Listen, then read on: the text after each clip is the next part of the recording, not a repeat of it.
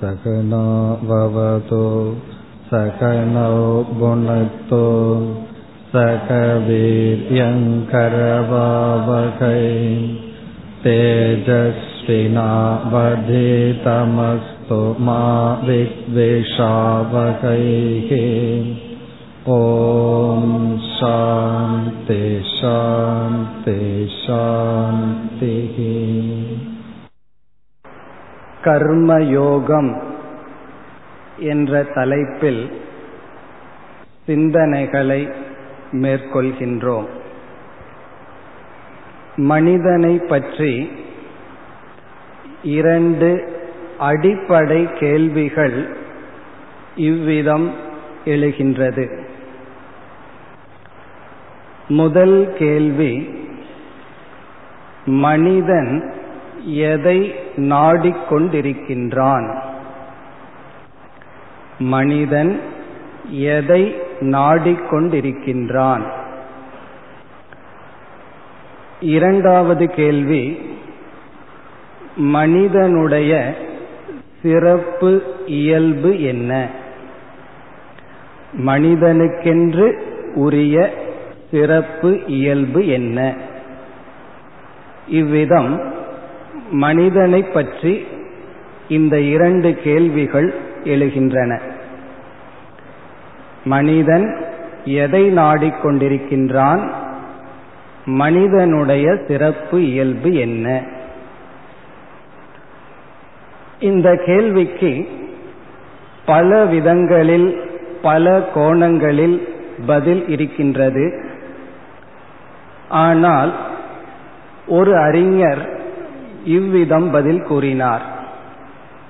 முதல் கேள்விக்கு பதில் அதாவது மனிதன் எதை நாடிக்கொண்டிருக்கின்றான் என்பதற்கு அவர் கூறிய பதில் மனிதன் தான் மனிதனாக இருக்க என்ன செய்ய வேண்டும் என்ற அறிவை நாடிக்கொண்டிருக்கின்றான். மனிதன் தான் மனிதனாக இருக்க என்ன செய்ய வேண்டும் என்ற அறிவை நாடிக்கொண்டிருக்கின்றான். இதிலிருந்து என்ன தெரிகின்றது? ஒருவன் மனிதனாக பிறந்தும் அவன் மனிதனாக இருக்க என்ன செய்ய வேண்டும் என்ற அறிவை நாடிக்கொண்டிருக்கின்றான் என்பதிலிருந்து மனிதனாக பிறந்தும் ஒருவன் மனிதனாக வாழ முடியாமல் இருக்கலாம். இப்ப முதல் கேள்விக்கு பதில் மனிதன் தான் மனிதனாக இருக்க என்ன செய்ய வேண்டும் என்ற அறிவை நாடுகின்றான். இங்கு நாம் குறிப்பாக பார்க்க வேண்டிய இடம் அறிவை நாடுகின்றான். இனி இரண்டாவது கேள்விக்கு பதில். இரண்டாவது கேள்வி மனிதனுடைய சிறப்பு இயல்பு என்ன? ஒவ்வொரு உயிரினத்துக்கும் ஒவ்வொரு சிறப்பு இயல்பு இருக்கின்றது. ஒரு மிருகம் என்றால் அது இப்படித்தான் செயல்படும் என்று ஒவ்வொரு ஜீவனுக்கும் ஒவ்வொரு இயல்பு இருக்கின்றது. அதுபோல் மனிதனுடைய சிறப்பு இயல்பு என்ன என்றால் இங்கும் அந்த அறிஞர் மிக ஆழ்ந்து சிந்தித்து பதில் கூறுகின்றார் மனிதனுடைய சிறப்பு இயல்பு அவனால் மாற முடியும். மனிதன் மாற்றத்துக்கு உட்பட்டவன். இதிலிருந்து வேறு உயிரினங்களுக்கு இந்த சிறப்பு இயல்பு இல்லை. ஒரு யானை யானையாக பிறந்து யானையாக வளர்ந்து யானையாகத்தான் மடியும். அதுபோல் அந்தந்த உயிரினங்கள் அதுவாகவே பிறந்து அதுவாகவே இருந்து மடியும். ஆனால் மனிதன் அப்படி அல்ல. அவன் மாற்றத்திற்கு உட்பட்டவன். இனி அடுத்த கேள்வி என்ன மாற்றம் என்றால் மூன்று விதமான மாற்றம் மனிதனிடத்தில் நிகழலாம். முதல் விதமான மாற்றம் மனிதன் மனிதனாகவே இருக்கலாம் அல்லது மனிதன் மிருகமாக இருக்கலாம் அல்லது மனிதன் மனிதனையும் கடந்து தெய்வமாக மாறலாம். ஒரு மனிதன் தெய்வத்தன்மைக்கு உயரலாம் மனிதத்தன்மையில் இருக்கலாம் அல்லது மிருகத்தன்மைக்கு செல்லலாம். இந்த மூன்று விதமான மாற்றம் மனிதனுடைய சிறப்பு இயல்பு. வேறு எந்த ஜீவராசிகளுக்கும் இவ்விதம் மாற்றம் அடைய வாய்ப்பு இல்லை. நமக்கு மட்டும்தான் இவ்விதம் மாறுவதற்கு வாய்ப்பு இருக்கின்றது. அவ்விதம் நாம் படைக்கப்பட்டிருக்கின்றோம். ஆகவே மனிதனுடைய சிறப்பு இயல்பு அவன் மாற்றத்திற்கு உட்பட்டவன். இந்த இடத்தில் மாற்றம் என்பது மனிதனுடைய உடலில் அல்ல. மனிதன் மனிதனாக பிறந்தால் மனிதனாகவே இருந்து இறக்கின்றான். ஆனால் மாற்றம் என்று நாம் சொல்வது மனிதனுடைய மனதில் வாழ்க்கை தரத்தில். அவன் வாழ்கின்ற விதம் இந்த மூன்று நிலையில் அமையலாம். மிருகமாக வாழலாம் மனிதனாக வாழலாம் அல்லது அதையும் கடந்து தெய்வத்தன்மைக்கும் மனிதன் செல்லலாம். மிருகமாக வாழலாம் மனிதனாகவும் வாழலாம் என்று நாம் கூறினோம். இதை நம்முடைய அனுபவத்தில் பார்க்கலாம். ஒரு ஆடு இருந்தால் நமக்கு தெரியும் ஆடு இப்படித்தான் இருக்கும் சிங்கம் இப்படித்தான் இருக்கும் என்று ஒவ்வொரு மிருகத்திற்கும் இதுதான் சுவாவம் என்று நிச்சயம் செய்ததால் அதனோடு நாம் பழகுவது மிக சுலபம். காரணம் அது இப்படிப்பட்ட குணத்துடன் தான் செயல்படும் என்று நமக்கு நிச்சய அறிவு உண்டு. ஆனால் மனிதனுடைய விதத்தில் ஒரு மனிதன் ஒவ்வொரு நேரத்தில் ஒவ்வொரு குணத்துடன் இருக்கின்றான். அதனால்தான் மனிதர்களோடு இணக்கம் வைக்கும் பொழுது நாம் துயரப்பட நேரிடுகிறது. மிருகங்களோடு பழகும் பொழுதோ அல்லது இயந்திரத்தோடு பழகும் பொழுதோ நம்முடைய மனதில் துயரம் ஏற்படுவதில்லை. ஒரு நாள் வீட்டுக்கு ஒரு உறவினர் வந்து சென்றால் மனதில் பெரும் துயரம் அல்லது மகிழ்ச்சி இவைகள் வருவதற்கு காரணம் என்ன? ஹியூமன் ரிலேஷன்ஷிப் மனிதர்களுக்கு மனிதர்கள் சேரும் பொழுதுதான் அதிக துயரத்தை அடைகின்றோம். காரணம் அவர்களுக்கே தெரியாது எந்த நேரத்தில் எந்த பாவனையில் நாம் இருப்போம் என்று. இதிலிருந்து நம்முடைய மனதை பார்த்தாலும் மாற்றம் நமக்குள் நிகழ்ந்து வருகிறது என்பதை அனுபவிக்கின்றோம். நாமும் சில வருடங்களுக்கு முன் இந்த நேரத்தில் இப்படி ஒரு தத்துவத்தை கேட்க நமக்கு மனம் மாறி இருக்கும் என்று கற்பனை செய்து பார்த்திருக்க மாட்டோம். மற்றவர்கள் கூறுவார்கள் நீங்கள் மாறிவிட்டீர்கள் என்றெல்லாம். இப்ப இந்த மாற்றம் மனிதனுடைய சிறப்பு இயல்பு. இனி நாம் முதல் கேள்விக்கு என்ன பதில் பார்த்தோம்? மனிதன் அறிவை நாடிக்கொண்டிருக்கின்றான் என்று பார்த்தோம். இதுவும் மனிதனுடைய சிறப்பு இயல்பு. அறிவை நாடுதல் வேறு எந்த உயிரினங்களும் செய்யாது. மனிதன்தான் அறிவை நாடுவான் மனிதன்தான் மாற்றத்திற்கு உட்பட்டவன். இனி அடுத்த சிந்தனைக்கு சென்றால் மனிதன் அறிவை நாடுகின்றான் என்று பார்த்தோம். எப்படிப்பட்ட அறிவை ஒரு மனிதன் அடைய முடியும் அல்லது அடைந்துள்ளான்? என்றால் எப்படி மூன்று விதமான மாற்றம் மனிதனிடம் நிகழலாம் என்று பார்த்தோமோ அதுபோல மூன்று விதமான அறிவு மனிதனால் அடையப்படலாம். மூன்று விதமான மாற்றம் என்பது மிருகத்தனமான வாழ்க்கை மனிதத்தனமான வாழ்க்கை பிறகு தெய்வத்தன்மையான வாழ்க்கை. அதேபோல் நாம் அடையும் அறிவும் மூன்று விதமான அறிவு. முதல் அறிவு தன்னை பற்றிய அறிவு. ஒரு மனிதனுக்கு கிடைத்துள்ள முதல் அறிவு தன்னை பற்றிய அறிவு அதாவது தான் மனிதன் என்ற அறிவு சுய ஞானம். மிருகங்களுக்கு இது இல்லை. ஒரு யானைக்கு நான் யானைன்னு தெரியாது ஒரு பசுவுக்கு தான் பசு என்று தெரியாது. அது மட்டுமல்ல ஒரு யானைக்கு இவ்வளவு பெரிய உடல் எனக்கு இருக்கின்றது என்று தெரியாது. அதனால்தான் ஒரு கண்ணாடியை வைத்து ஒரு பறவையை அங்கு வைத்தால் அந்த பறவை நான் தான் அதற்குள் தெரிகின்றேன் என்ற அறிவு இருக்காது. வேறொரு பறவை இருக்கின்றது என்று கொத்த அது செல்லும். இது போன்ற சில நிகழ்ச்சிகளிலிருந்து நாம் தெளிவாக உணர்கின்றோம். மற்ற எந்த ஜீவராசிகளுக்கும் தன்னை பற்றிய அறிவு இல்லை. மனிதன் அடைந்துள்ள அறிவு தன்னை பற்றிய அறிவு நான் மனிதன் என்ற அறிவு. இது முதல் அறிவு. இதை நாம் கஷ்டப்பட்டு தேடி அடைவதில்லை. மனிதனாக பிறக்கும் பொழுதே இறைவன் அந்த அறிவுடன் நம்மை படைத்துள்ளான். இனி மனிதனுக்கு கிடைக்கின்ற இரண்டாவது அறிவு தர்ம அதர்ம ஞானம். எது தர்மம் எது அதர்மம் என்கின்ற அறிவு. இதுவும் ஓரளவு நமக்கு இறைவனால் கொடுக்கப்பட்டதாக இருக்கின்றது.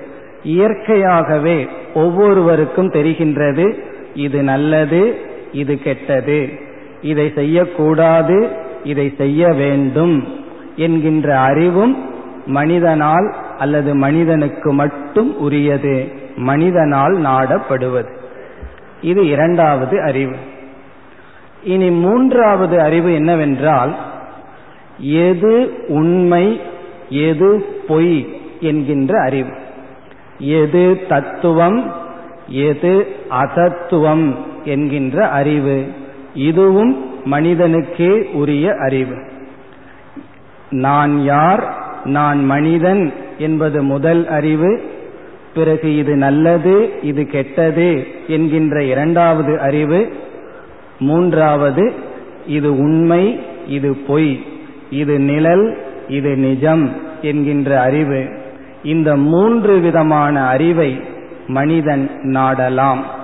மனிதன் நாடிக்கொண்டிருக்கின்றான். யாருக்குமே பொய் விரும்பப்படுவதாக இல்லை. அவர்கள் பொய் கூறினாலும் தன்னிடத்தில் யாரும் பொய் சொல்லக்கூடாது என்று யாரும் பொய்யை நாடுவதில்லை உண்மையை நாடுகிறார்கள். அதே சமயத்தில் எது நல்லதோ அதை நாடுகிறார்கள். எந்த அளவுக்கு அதை அவர்களால் பயன்படுத்த முடிகிறது என்பதை பற்றி பேச்சல்ல. இங்கு நாம் பார்ப்பது அறிவை நாடுகின்றான். அந்த அறிவு தன்னை பற்றியது தர்மா தர்ம ஞானம் சத்திய அசத்திய ஞானம் என்று மூன்று விதமான அறிவு இருக்கின்றது. மாற்றமும் மூன்று விதம் என்று பார்த்தோம்.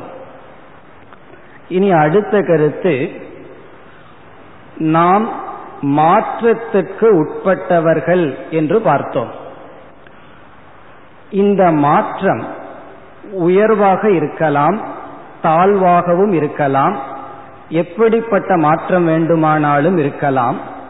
இந்த மாற்றம் நம் மனதிற்குள் வருகின்ற மாற்றம் எதன் அடிப்படையில் என்பது கேள்வி.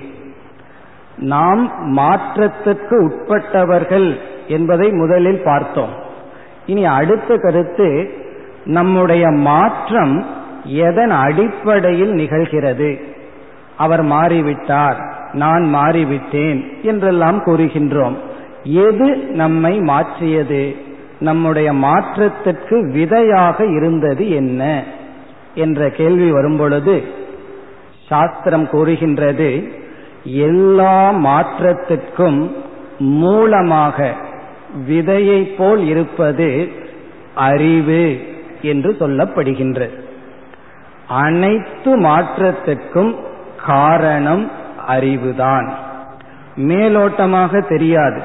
என்னைக்குமே காரணம் மறைந்திருக்கும். அதை கண்டுபிடிக்க வேண்டும்.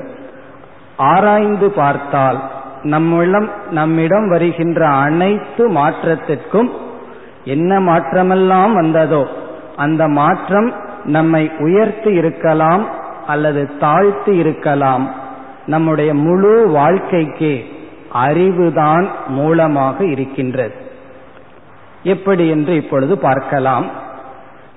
அறிவின் அடிப்படையில் எப்படிப்பட்ட அறிவை நாம் அடைந்துள்ளோமோ அதன் அடிப்படையில் மனதில் பாவனைகள் உற்பத்தி ஆகின்றது.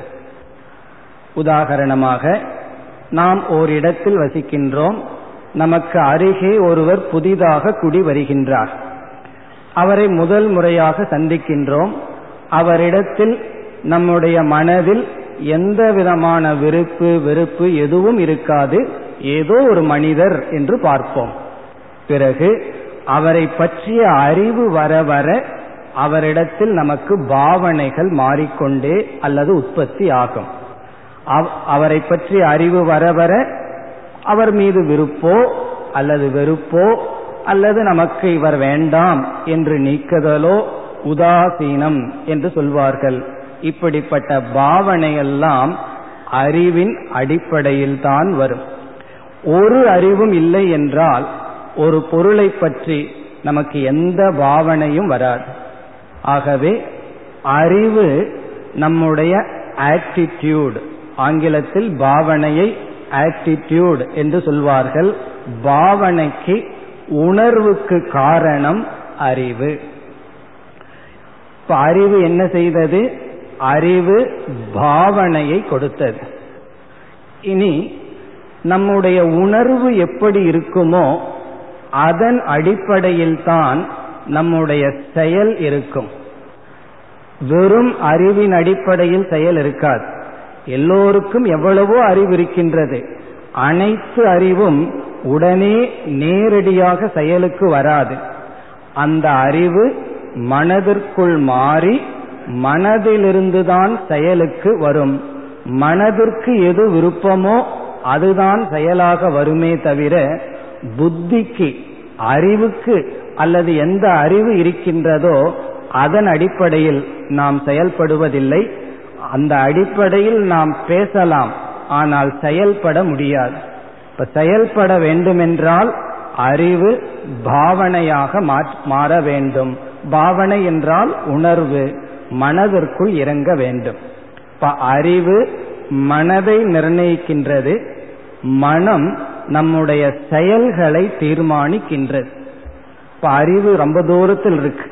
அறிவு பாவனையை கொடுத்து விருப்பு வெறுப்பு முதலிய பாவனைகளை கொடுக்கிறது.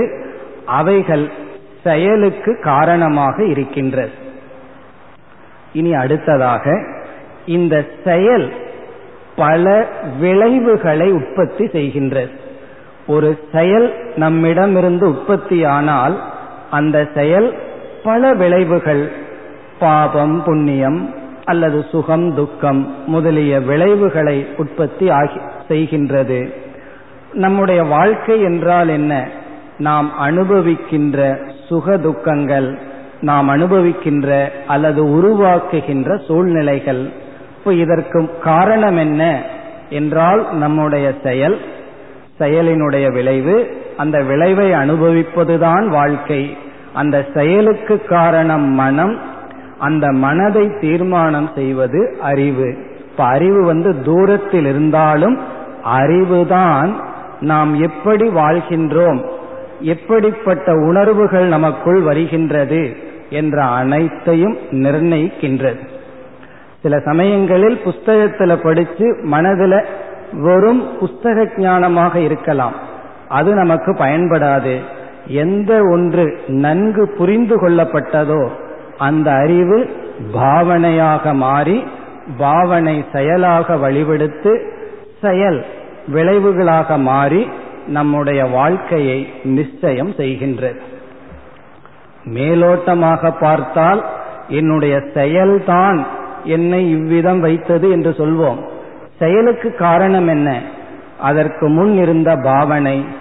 பாவனைக்கு காரணம் என்ன? நமக்கு கிடைத்த அறிவு. ஆகவே அறிவுதான் ஒரு மனிதனுடைய அனைத்து மாற்றத்திற்கும் மூல காரணம். இங்க மூல காரணம் என்பது முக்கியம். நேரடியாக அறிவு காரணமாக தெரியாது. பல படிகளில் அறிவு காரணமாக அமைகின்றது. இதை விளக்க ஒரு சிறிய உதாகரணம் உவமை இப்பொழுது பார்க்கலாம். எதை விளக்க? அறிவுதான் அனைத்துக்கும் காரணம். நம்முடைய வாழ்க்கையில் நடக்கின்ற அனைத்து மாற்றத்திற்கும் அறிவு காரணம் என்பதற்கு ஒரு சிறிய உதாகரணம். ஒரு நகரத்தில் நாய்களுக்கான ஓட்டப்பந்தயம் நடந்து கொண்டு இருந்ததாம். டாக் ரன்னிங் ரேஸ் இப்ப மனிதர்களுக்கு ரன்னிங் ரேஸ் வைக்கிறது போல நாய்களுக்கான ரன்னிங் ரேஸ் அது அடிக்கடி நாய்களை ஓட வைத்து முதலில் வருகின்ற நாய்க்கு பரிசு கொடுப்பார்கள். அந்த பரிசு நாய்க்கு போகாது நாயை வளர்த்துபவர்களுக்கு செல்லும். இப்படி நடந்து கொண்டிருக்கையில் ஒரு குறிப்பிட்ட நாய் பல முறை பல வருடங்கள் முதல் முதல் இடத்திலேயே வந்து கொண்டு இருந்ததாம். அந்த நாய் அதில் பங்கேற்றால் அதுதான் முதலில் வரும். ஆகவே அந்த நாயினுடைய எஜமானன் தலைவன் அந்த நாயை எப்படி வைத்திருப்பான்? அதற்கென்று ஒரு ஏசி ரூம் பிறகு வேளா வேலைக்கு உணவு அதற்கு பாதுகாப்பு பிறகு அந்த ஊர் பூரா அந்த நாயினுடைய போஸ்டர் தான். காரணம் என்ன? அதுதானே முதலில் வந்து கொண்டிருக்கின்றது.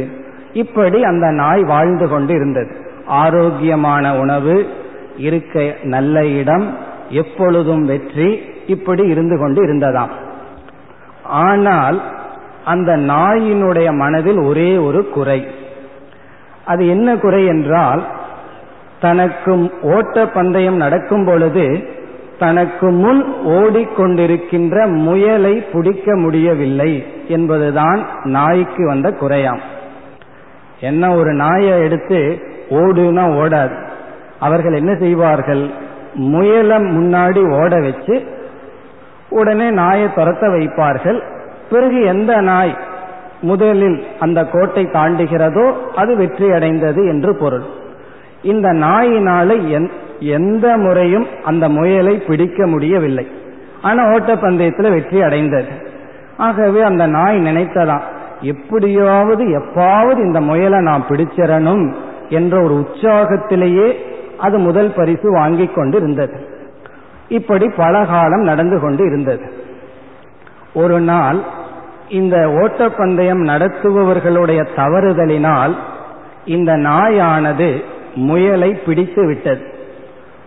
பிடித்ததற்கு பிறகு அந்த நாய்க்கு தெரிந்தது அது முயல் அல்ல இயந்திரத்தினால் செய்யப்பட்ட ஒன்று.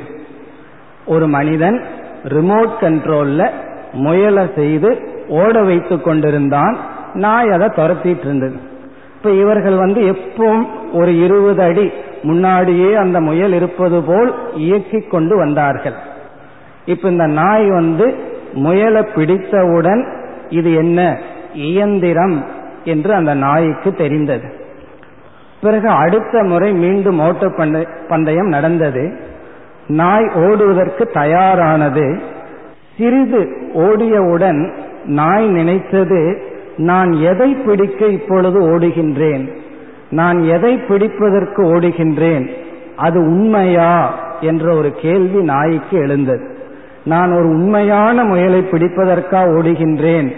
பிறகு அந்த நாய்க்கு ஒரு அறிவு வந்தது இது பொய்யான ஒன்றை நான் பிடிக்க ஓடுகின்றேன்.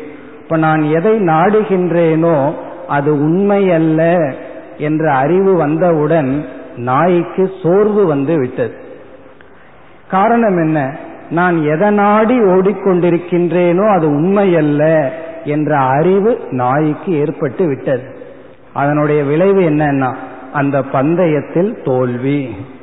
அதற்கு பிறகு எவ்வளவு பந்தயம் நடந்தாலும் ஐந்தடி ஆறடிக்கு மேல நாயினால் ஓட முடிவதில்லை. காரணம் என்ன? அது ஓடும் பொழுது அறிவு சொல்கிறது நான் எதை துரத்தி கொண்டு செல்கின்றேனோ அது உண்மையல்ல அது பொய் என்கின்ற அறிவு வந்து விட்டது. பிறகு இந்த நாய் தோல்வியை அடைந்ததனால் அந்த எஜமானன் என்ன செய்தான்?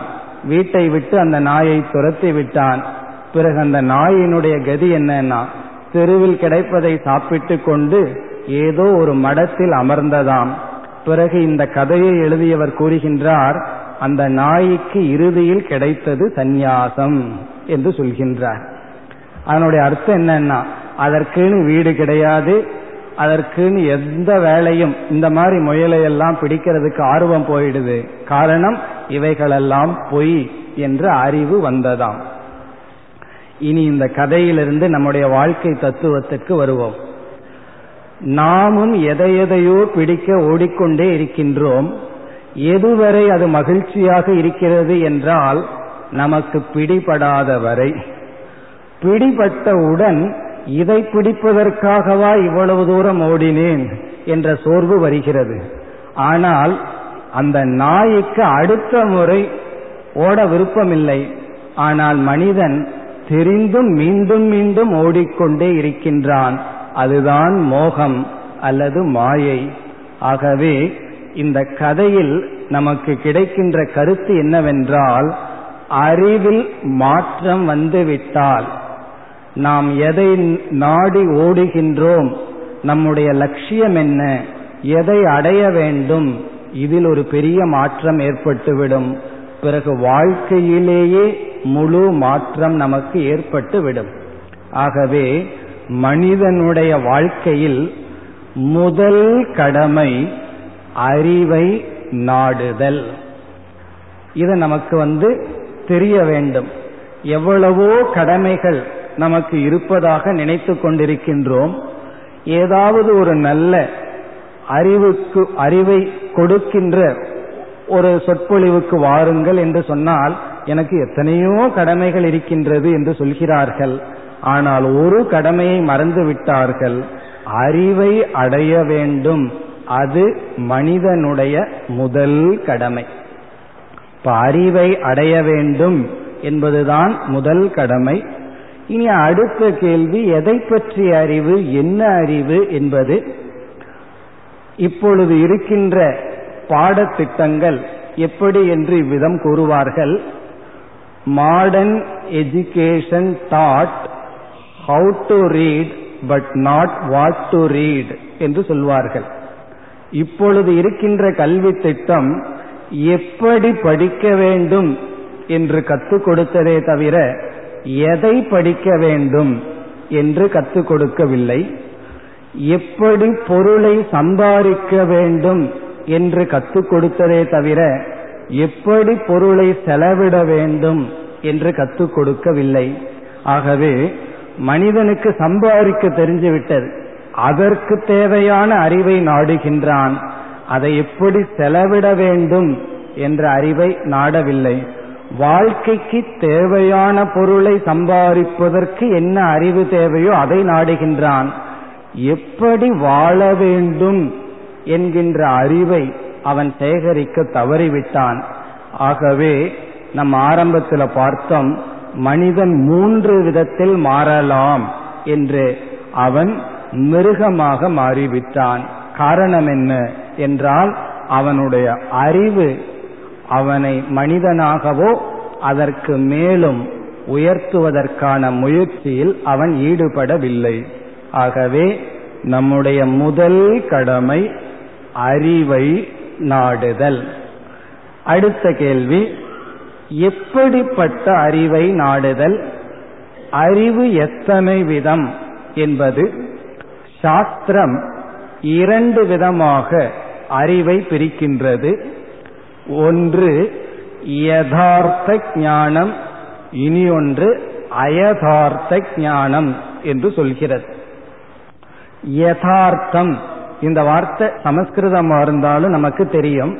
அவன் ரொம்ப யதார்த்தமா இருக்கான் என்று சொல்வோம். யதா என்றால் எப்படி? அர்த்தம் என்றால் பொருள். யதார்த்தம் என்றால் அது எப்படி இருக்கிறதோ அப்படியே அடையப்படுகின்ற அறிவு. அயதார்த்தம் என்றால் தவறான அறிவு. இப்ப அறிவே இரண்டாக இருக்கின்றது. சரியான அறிவு தவறான அறிவு. இப்ப இந்த இடத்துல அறிவு என்றால் மனதில் தோன்றுகின்ற எண்ணம். கயிற்றை பார்த்து இது கயிறு என்றால் சரியான ஞானம். இதை பாம்பு என்று நினைத்தால் அது அயதார்த்த ஞானம்.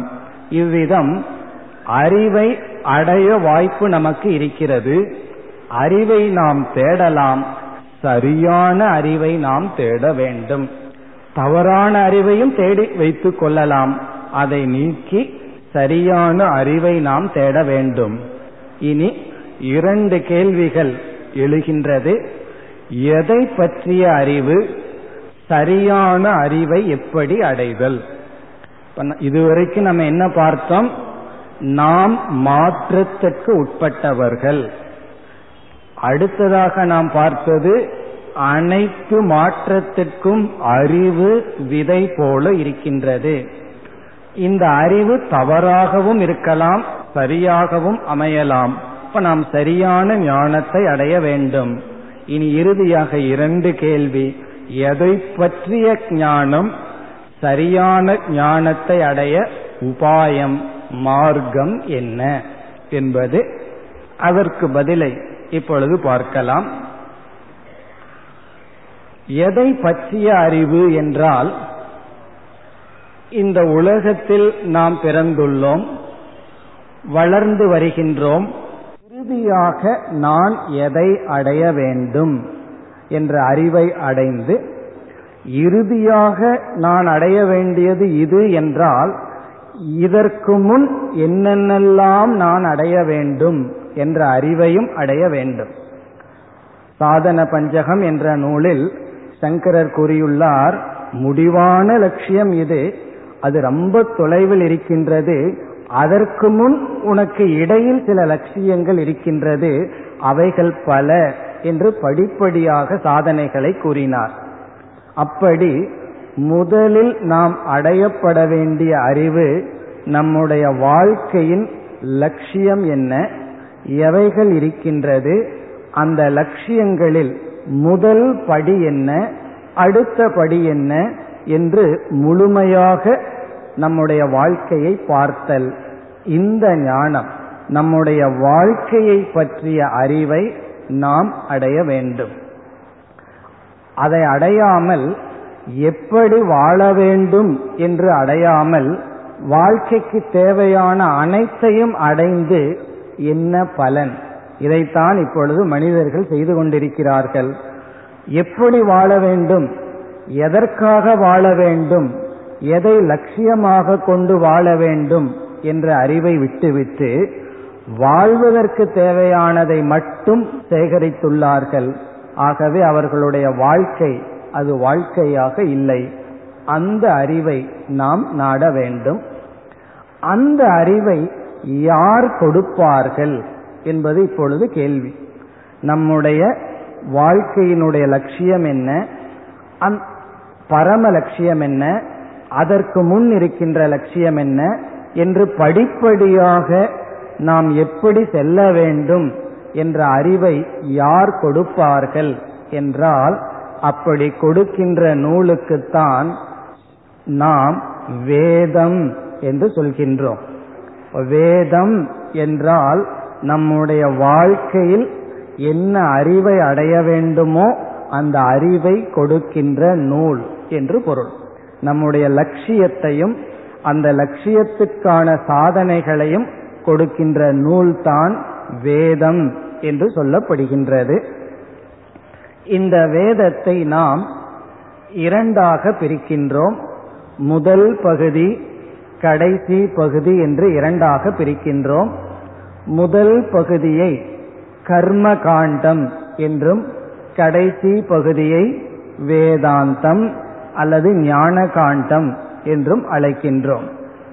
இந்த கர்ம காண்டத்தில் விதவிதமான கர்மங்கள் பேசப்பட்டுள்ளது விதவிதமான செயல்கள் பேசப்பட்டுள்ளது. அந்தந்த செயல்களுக்கு சில லட்சியங்களும் பேசப்பட்டுள்ளது. இப்பொழுது நாம் இந்த மாலை நேரத்தில் என்ன எடுத்துக்கொண்டோம்? ஒரு மனிதன் ஆரம்ப காலத்தில் என்ன சாதனையுடன் ஆரம்பிக்க வேண்டும்? லட்சியம் எங்கோ இருக்கின்றது. அதை பற்றி இப்பொழுது சிந்தனை வேண்டாம். நாம் போய் சேர வேண்டிய லட்சியம் மோக்ஷம் என்று அல்லது இறைவனை அடைதல் என்றெல்லாம் நாம் கூறலாம். அதை விடுத்து அது ரொம்ப தொலைவில் இருக்கின்றது. என்ன முதல் படி நாம் வைக்க வேண்டும்? அதுதான் வேதத்தினுடைய முதல் பகுதியிலும் பகவத்கீதை போன்ற நூல்களிலும் மிக விளக்கமாக பேசப்பட்டுள்ளது. அந்த கர்ம தத்துவத்தை நாம் மாலை நேரத்தில் இப்பொழுது சிந்திக்க ஆரம்பிக்கின்றோம். இந்த கர்ம என்றால் என்ன? யோகம் என்றால் என்ன? என்று நாம் பார்த்து இந்த கர்ம யோகம் என்ற சொல்லினுடைய பொருள் என்ன என்று பார்த்து இதில் என்ன மைய கருத்தை நாம் புரிந்து கொள்ள வேண்டும் என்று இந்த நாட்களில் சிந்திக்க இருக்கின்றோம். இப்ப இந்த முகவுரையுடன் நான் கர்மயோகம் என்ற தலைப்பிற்குள் செல்கின்றேன். முதலில் கர்ம யோகம் என்ற சொல்லினுடைய விளக்கத்தை இப்பொழுது பார்க்கின்றோம். கர்மயோகம் என்ற சொல்லில் கர்ம யோகம் என்ற இரண்டு சொல் சேர்ந்திருக்கின்றது. இனி கர்ம என்றால் என்ன? யோகம் என்றால் என்ன? என்று இப்பொழுது பார்க்கலாம். கர்ம என்றால் செயல். செயல் என்பது மூன்று இடத்திலிருந்து நம்மிடம் உற்பத்தி ஆகின்றது. மூன்று இடத்திலிருந்து கர்மமானது தோன்றுகின்றது. ஒன்று காயிகம். இரண்டாவது வாச்சிகம். மூன்றாவது மானசம். காயிகம் என்றால் உடலிலிருந்து உருவாவது. வாச்சிகம் என்றால் வாக்கிலிருந்து உருவாவது. மானசம் என்றால் மனதிலிருந்து உருவாவது. இவ்விதம் உடல் வாக் மனம்.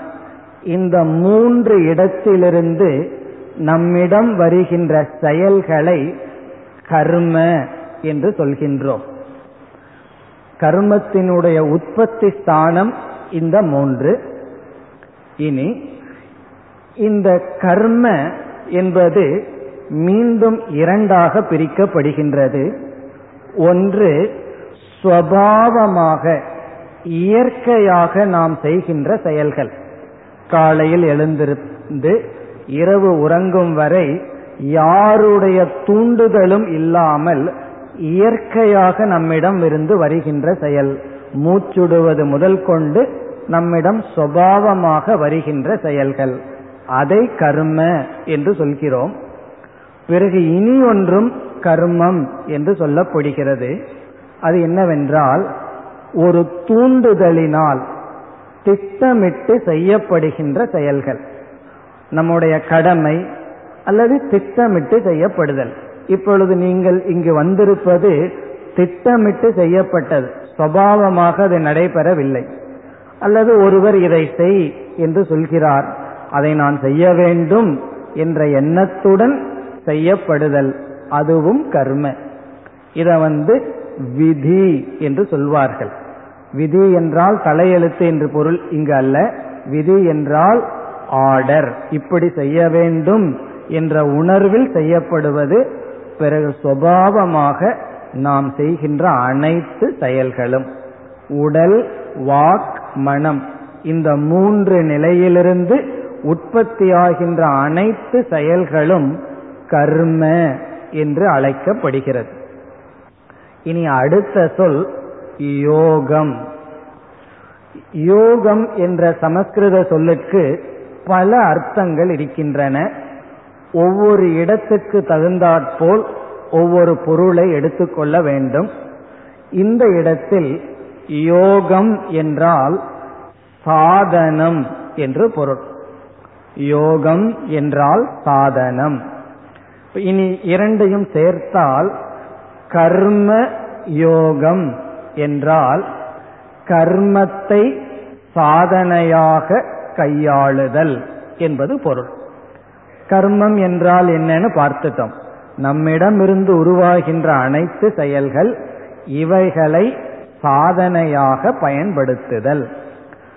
சாதனை என்றால் உங்களுக்கு தெரியும் ஒன்றை அடைவதற்கு கருவியை நாம் சாதனம் என்று சொல்வோம். இங்கு வருவதற்கு வாகனம் சாதனம் பேசுவதற்கு வாய் சாதனம் சிந்திப்பதற்கு மனம் கருவி.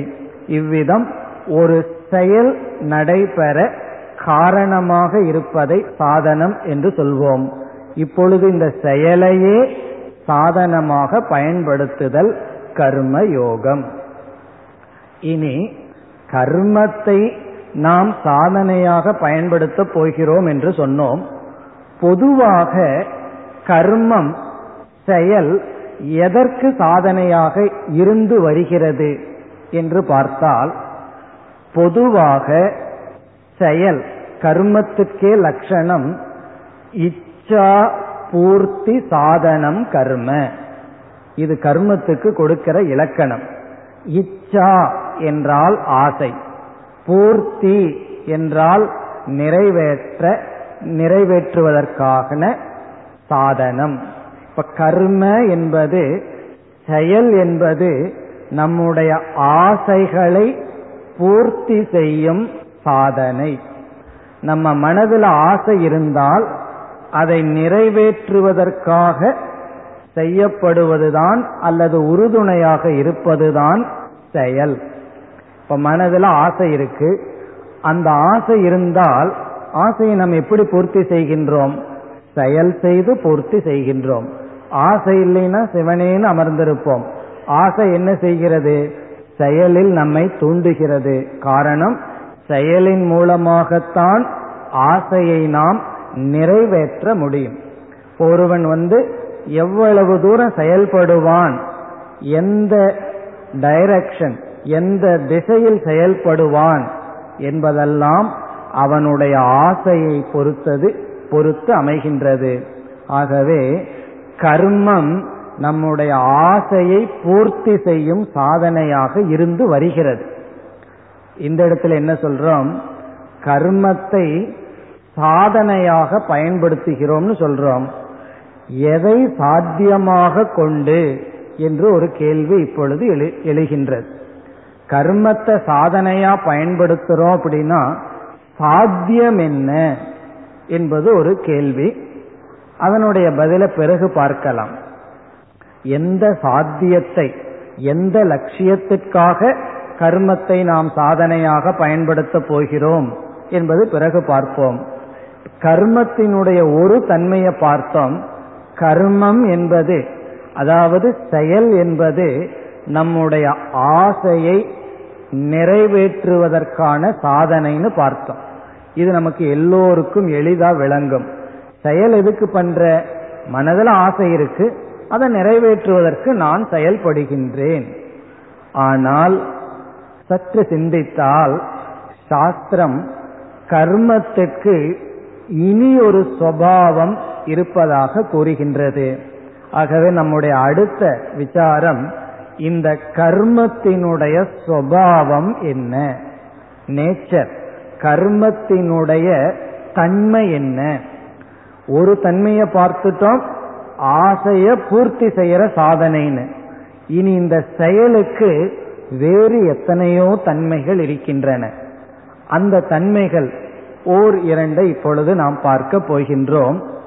அதுல என்ன தன்மை என்றால் ஆசையை பூர்த்தி செய்ய சாதனமாக இருக்கின்ற கர்மம் ஆசையை வளர்ப்பதற்கும் சாதனையாக இருக்கின்றது.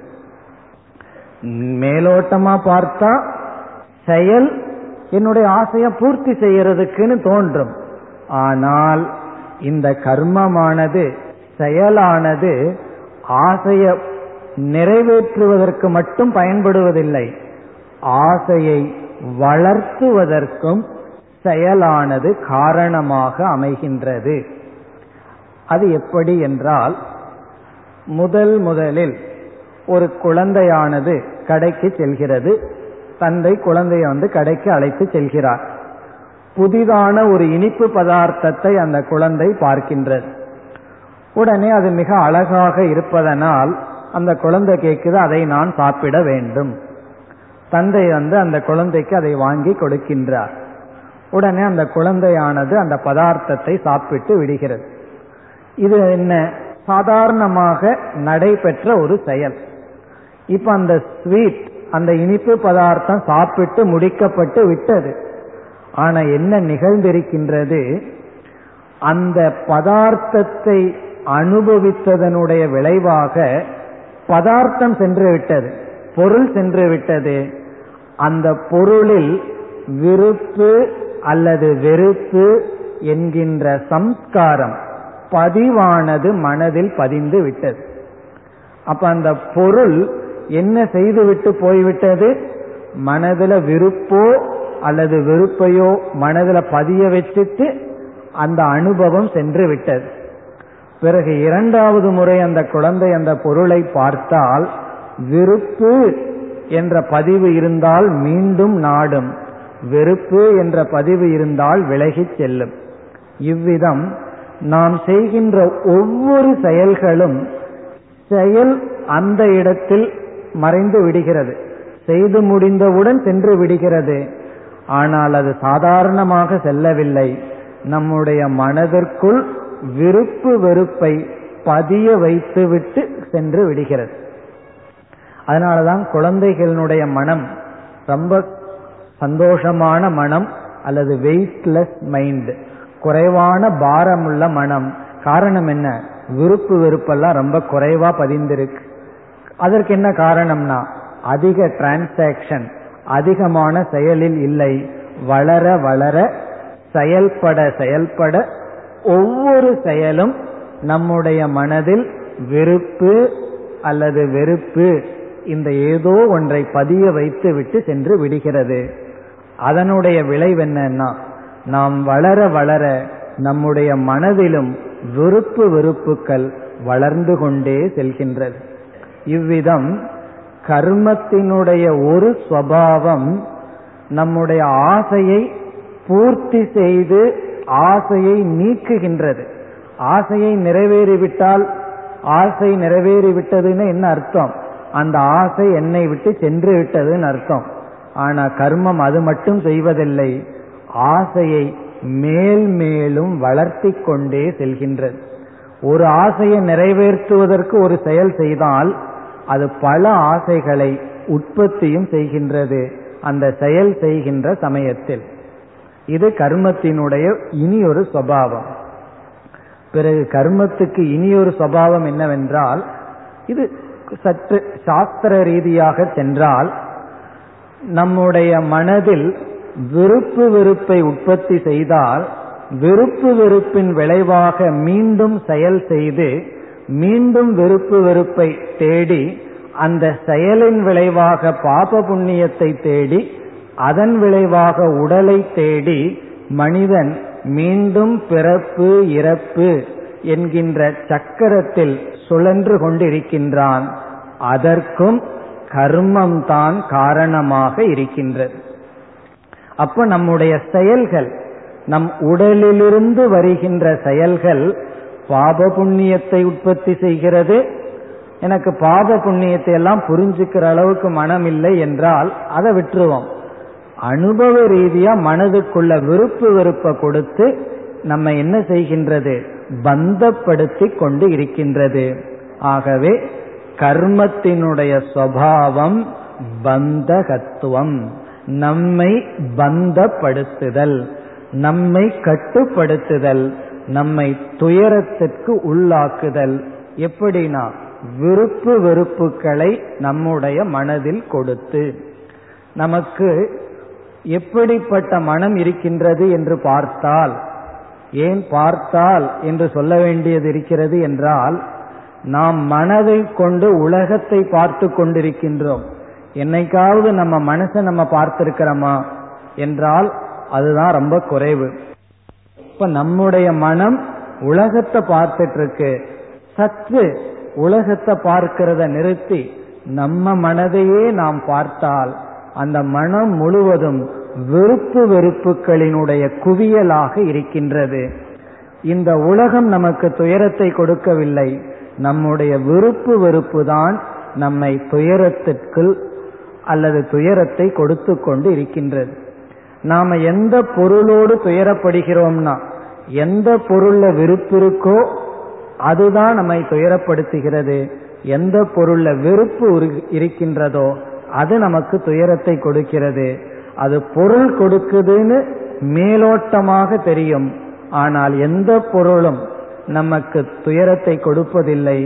நம்முடைய விருப்பு நம்முடைய வெறுப்பு இந்த இரண்டு தான் நம்மை துயரப்படுத்தி கொண்டு இருக்கின்றது.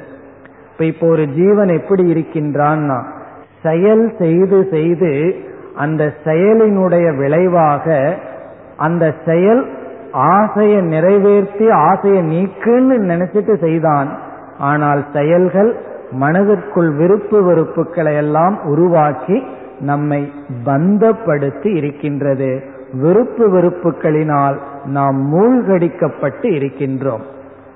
இப்ப இந்த நிலையில் கர்மயோகம் என்ற ஒரு தத்துவத்தை நாம் பார்க்கும் பொழுது எந்த கர்மத்தினால் நாம் விருப்பு வெறுப்புகளையெல்லாம் உற்பத்தி செய்து துயரப்பட்டு கொண்டிருக்கின்றோமோ அதே கர்மத்தை துணை கொண்டுதான் நாம் விருப்பு வெறுப்பை நீக்கப் போகின்றோம்.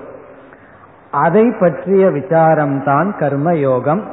இப்ப கர்மயோகம் என்றால் எந்த செயல்கள் நம்மை பந்தப்படுத்தியதோ அதே செயல்களினுடைய துணை கொண்டுதான் விருப்பு வெறுப்பை நீக்கி ஒரு அழகான மனதை சம்பாதிக்க போகின்றோம். வாழ்க்கையில ஒவ்வொருவரும் இதை சம்பாதிக்கணும் அதை சம்பாதிக்கணும்னு சொல்லுவார்கள். உண்மையிலேயே நம்ம தேட வேண்டியது என்னவென்றால் விருப்பு வெறுப்பற்ற அழகான ஒரு மனதை தான் சம்பாதிக்கணும். காரணம் என்ன? நீங்க எவ்வளவு சம்பாதிச்சாலும் கடைசியில உங்க கையில உங்களுக்கு கொடுப்பது நம்முடைய மனம். எவ்வளவு சம்பாதிச்சு வச்சாலும் என்ன கடைசி நிலை என்னன்னா ஒரு ஈஸி சேர்ல உட்கார வச்சு பேசாம உட்கார்ந்துருங்கன்னு சொல்லிட்டு சென்று விடுவார்கள். இல்ல நான் சம்பாரிச்ச கார் தான் நான் சம்பாரிச்ச டிவி என்னதான் சொன்னாலும் உங்களுக்கு வயதாயிடுது இங்க போகக்கூடாது இத பார்க்க கூடாது என்ன செய்யணும்? பேசாம இருங்கள்னு சொல்லுவார்கள். இப்ப கடைசி காலத்துல நாம் யாரோடு வாழ வேண்டும் அல்லது யாரோடு வாழ வாழ்ந்தாக வேண்டும் என்றால் நாம் சம்பாதித்த உறவினர்களோ வீடோ பொருளோ அல்ல நம்முடைய மனம். நம்முடைய மனதோடு தான் நாம் வாழணும். காரணம் இந்த உலகம் கடைசி காலத்துல நம்ம மனசை நம்ம விட்ட கொடுத்துட்டு போயிடும் அதனாலதான் கடைசி காலத்துல ஏன் கஷ்டப்படுகிறார்கள்? அவர்களுடைய மனம் அவர்களால் ஜீரணிக்க முடியவில்லை. அவர்களுடைய மனம் அவர்களுக்கே துயரத்தை கொடுத்தா அந்த மனம் மற்றவர்களுக்கு எப்படி சந்தோஷத்தை கொடுக்க முடியும்? என்னுடைய மனதை வச்சு என்னிடத்திலேயே இருக்க முடியலனா என்னுடைய மனதை வச்சு வீட்டில் இருப்பவர்கள் எப்படி சந்தோஷமா இருக்க முடியும்? இப்ப இறுதியில் அடைய வேண்டியது என்ன என்றால் ஒரு குறிப்பிட்ட மனம். அந்த மனம் எப்படிப்பட்டதுன்னா அந்த மனம் நமக்கு அலங்கோலமாக இல்லாமல் அலங்காரமாக இருக்க வேண்டிய மனம். அதுதான் உண்மையில் வாழ்க்கையினுடைய லட்சியம். ஆனா இப்ப எப்படிப்பட்ட மனம் இருக்குன்னா ஒரு அரை மணி நேரம் அந்த மனதை நம்ம இடத்துல வச்சிருக்க முடியாத மனம் இருக்கின்றது. இப்ப நம்மையே மறக்க நம்ம மனதிலிருந்து நாம் விடுதலை அடைய போராடி கொண்டிருக்கின்றோம். உண்மையிலேயே நம்முடைய போராட்டம் எதை குறித்ததுன்னா நம்முடைய மனதிலிருந்து விடுதலை அடைய போராட்டம். காரணம் என்ன? அப்படிப்பட்ட மனதை நாம் சேகரிக்கவில்லை. செயல் செய்து மனதிற்குள் விருப்பு வெறுப்புகளை நாம் சுமந்து கொண்டு இருக்கின்றோம். அதனாலதான் பழு அதிகமாக இருக்கின்றது. இந்த கர்மயோகம் என்று நாம் சிந்திக்க போகின்ற சாதனை இந்த மனதில் இருக்கின்ற பழுவை நீக்கி விருப்பு வெறுப்பை நீக்கி மனதை தூய்மைப்படுத்தி மீண்டும் நம்முடைய மனதை நமக்கு தர இருக்கின்றது. அதனாலதான் ஒரு மகான் இவ்விதம் இறைவனிடம் பிரார்த்தனை செய்தார். இறைவா உன்னிடம் நான் கேட்பது என்னுடைய மனம். என்னுடைய மனதைத்தான் நான் உன்னிடம் கேட்கின்றேன். காரணம் என்ன? இப்ப என்னுடைய மனம் என்னிடம் இல்லை. வெளி உலகத்தில் அலைந்து கொண்டு விருப்பு வெறுப்பினால் என்னை விட்டு சென்று விட்டது. விருப்பு வெறுப்பை நீக்கி என்னுடைய மனதை எனக்கு தா என்று பிரார்த்தனை செய்தார். அப்படிப்பட்ட மனதை அடைய கர்மயோகம்தான் சாதனை. கர்மந்தான் நம்மளுடைய மனதுக்கு பழுவை கொடுத்தது. அதே கர்மம் நாம் சிந்திக்க போகின்ற கர்ம யோகமாக பார்த்தால் அது நம்முடைய மனதை தூய்மைப்படுத்தி விருப்பு வெறுப்பை நீக்கி நம்முடைய மனதை நமக்கு கொடுக்க போகின்றது. நம்முடைய அனைத்து துயரத்திற்கும் நம்முடைய மனதை நம்மிடம் வைத்திருக்க முடியாததுதான். ஒரு கால் நம்முடைய மனதை நம்மிடம் வைக்க பழகிவிட்டால் அதுதான் வாழ்க்கையில் லட்சியம்.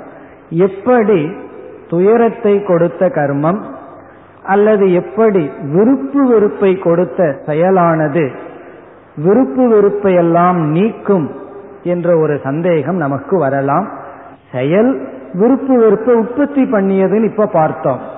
அது எப்படி விருப்பு வெறுப்பை எல்லாம் நீக்கும் என்ற சந்தேகம் வரலாம்.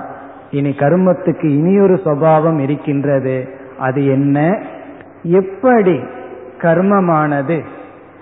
நம்மை தூய்மைப்படுத்தி இப்படிப்பட்ட மனதை நமக்கு திருப்பிக் கொடுக்கும் என்ற விசாரத்தை படிப்படியாக நாம் நாளையிலிருந்து துவங்கலாம்.